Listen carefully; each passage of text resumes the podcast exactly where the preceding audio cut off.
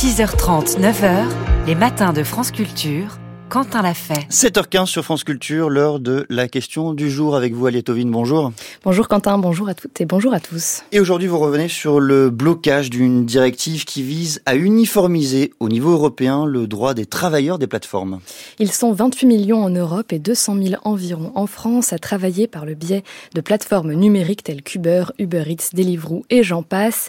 Depuis l'apparition du statut d'auto-entrepreneur en France en 2008, les promesses d'indépendance et de flexibilité que portait cette innovation dans le droit du travail ont fait place à une réalité désormais bien connue, précarité, absence de protection sociale, soit autant de coûts en moins pour les entreprises qui ne les emploient de fait pas. L'Union européenne a donc décidé de se pencher sur le sujet pour tenter de faire avancer les choses, mais les négociations patinent. Jérôme Justy, bonjour. Bonjour. Vous êtes avocat euh, de travailleurs des plateformes et co-directeur de l'Observatoire Justice et Sécurité de la Fondation Jean Jaurès. Merci beaucoup d'être avec nous euh, ce matin. Alors vendredi 22 décembre, une dizaine de pays, dont la France, ont refusé de voter la directive européenne visant à réguler le droit des travailleurs indépendants. Pourtant, euh, le texte était en discussion depuis deux ans. Un accord avait été trouvé avec les ministres du Travail européen en juin, puis entre les co-législateurs le 13 décembre. Et tout cela avait été présenté à l'époque comme historique, comme une réelle avancée sociale. Alors pourquoi ce blocage euh, aujourd'hui, Jérôme Justy Alors pour plusieurs raisons, euh, des raisons techniques, euh, notamment du haut vote, puisque le comité des membres permanents qui s'est réuni vendredi dernier euh, n'a pas souhaité voter, euh, c'est-à-dire 12 pays exactement, n'a pas souhaité voter en faveur de cette directive parce qu'ils ont, ils n'ont pas apprécié, semble-t-il, le fait que euh, la présidence espagnole de l'Union européenne ait proposé au trilogue, c'est-à-dire à une réunion entre le Parlement européen, le, le, Conseil européen et la Commission, proposé en, fait un abaissement des critères, c'est assez technique nous y reviendrons peut-être, euh, alors qu'il aurait dû avant, alors que la présidence européenne aurait dû le faire avant de proposer au trilogue. Voilà. Alors justement, pour, euh, pour rentrer dans le détail, euh, le texte vise à permettre la requalification de la relation. Hein, c'est vraiment ça le point d'achoppement qui unit un travailleur à son potentiel employeur. Si au moins deux critères sur euh, les cinq suivants sont remplis, le fait qu'une plateforme fixe les niveaux de rémunération, supervise à distance les prestations, ne permette pas à ses employés de choisir leurs horaires ou de refuser des missions, impose le port d'uniforme ou encore interdise de travailler pour d'autres entreprises. Et ça, ça concerne environ, ça pourrait concerner environ 5,5 millions d'individus. et c'est cela précisément qui euh, a fait craindre, entre autres, au, ministère, au ministre du Travail Olivier Dussopt, un mouvement trop massif de requalification et de facto l'effondrement euh, du modèle économique et des emplois euh, permis par cette économie des plateformes. C'est un réel argument, c'est une vraie menace selon vous, Jérôme Justy Alors le point des critères a été ce qui a fâché tout le monde et ce qui n'a pas permis cette unité. La Commission prévoyait deux critères sur cinq pour que la présomption soit établie. le Conseil euh, prévoyait trois critères sur sept, alors que le Parlement européen ne voulait aucun critère. Bon, alors ces critères, c'est quoi? C'est euh, pour pouvoir obtenir la présomption de salariat devant les tribunaux, encore faut-il démontrer euh, un certain nombre de conditions. Qui sont généralement les conditions retenues par la justice française pour requalifier et sur l'argument économique selon lequel euh, ces requalifications-là provoqueraient un effondrement du modèle économique Je n'y crois pas du tout. Quand on n'est euh, pas viable juridiquement et pas viable économiquement, eh ben on change son modèle. Hein, moi, je suis avocat. Euh, si je ne payais pas mes collaborateurs, si je ne payais pas mes charges sociales, est-ce qu'on viendrait me dire est-ce que vous êtes viable économiquement? Non, on ne viendrait pas me dire ça. on me redresserait. Voilà. Et de fait, euh, il faut aussi préciser que les requalifications sont déjà une réalité euh, en France et plus largement en Europe.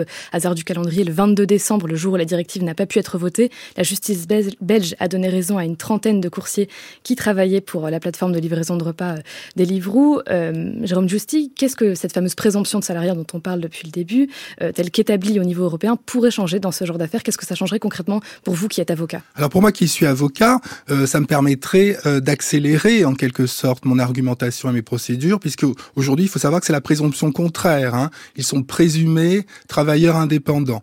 Donc aujourd'hui, nous devons nous battre pour démontrer qu'ils sont bien des travailleurs salariés. Avec la présomption de salariat, euh, bah, ça serait l'inverse et ça nous faciliterait la chose. Mais bon, cette directive n'a pas encore été prise, elle le sera peut-être, puisque elle revient dans le circuit euh, législatif euh, au début de l'année 2024. Mais le droit français est totalement suffisant, hein, se suffit à lui-même. C'est pour ça, c'est pourquoi nous avons obtenu des condamnations 13 millions d'euros. Uber a été condamné à 13 millions d'euros de, devant le Conseil de prud'homme de, Lyon. Uber, avec la justice de l'État de New York a transigé à 328 millions de dollars. Euh, voilà, donc euh, la Cour d'appel de Grenoble dernièrement a considéré qu'un chauffeur Uber est un chauffeur salarié. Uber a été condamné à plus de 100 000 euros. Euh, la vraie question, c'est pourquoi la France euh, ne veut pas de ce mieux-disant social. Alors justement, venons-en euh, à la spécificité de la France, euh, fort de l'argument économique qu'on vient d'évoquer, on l'aura compris sous prétexte voilà, de sauvegarder certains emplois, l'avocat Jacques Barthélémy et l'économiste Gilles Berset proposaient dans une tribune la construction d'un nouveau droit social protégeant l'activité professionnelle des travailleurs des plateformes, avec l'idée de privilégier les normes conventionnelles plutôt que légales, avec toute cette, cette idée aussi de, de, privilégier le dialogue social, mais de quelle force de négociation disposent les travailleurs et travailleuses des plateformes euh, dans un contexte où le secteur se heurte à des taux de participation aux élections professionnelles très faibles, qui sont, je crois, de l'ordre de 2 à 4% euh, aux dernières élections en mai 2022 Moi, je ne crois pas euh, qu'il n'y ait pas de droit pour satisfaire les demandes des travailleurs de plateforme. Il faut arrêter de surajouter au droit, et notamment ce dialogue social dont on pourra reparler. Le droit existe et ces chauffeurs doivent être qualifiés comme n'importe qui. Euh, parce qu'ils sont soumis à des contraintes voulues par les plateformes. Euh, il n'y a pas un cas spécifique, un cas particulier des plateformes, elles doivent se soumettre au droit, au droit commun du travail. Et paradoxalement, je ne comprends toujours pas pourquoi le gouvernement français euh, s'échine à créer de la loi alors que notre loi est suffisante. Il y a une autre chose qui m'intéressait dans cette, dans cette directive, euh, c'est la notion euh, d'algorithme et de surveillance et de contrôle euh, des algorithmes. On le comprend, en fait, c'est ça qui bat en brèche aussi euh, euh l'idée de l'indépendance de ces travailleurs et travailleuses. Euh, on peut aussi citer le, le rapport Froid qui a été publié en décembre 2020 du nom de l'ancien président de la Chambre sociale de la Cour de cassation, Jean-Yves Froid, qui recommandait un système de contrôle indépendant des plateformes et des relations qu'elles entretiennent avec les travailleurs. Et cela passe par un contrôle des algorithmes.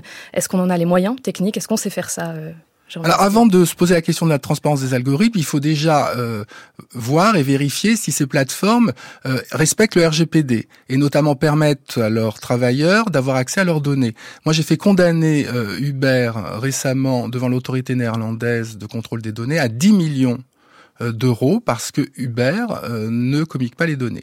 Ensuite, il y a la transparence de l'algorithme. En effet, il faudrait savoir pourquoi les chauffeurs sont supervisés, sanctionnés au nom d'un algorithme qui semble être automatique. Une affaire à suivre donc, d'autant que la directive, nous l'avons dit, devrait repartir en trilogue le mois prochain. Merci beaucoup, Jérôme Justy, d'être venu dans nos studios. Je rappelle que vous êtes avocat et co-directeur de l'Observatoire Justice et Sécurité de la Fondation Jean Jaurès.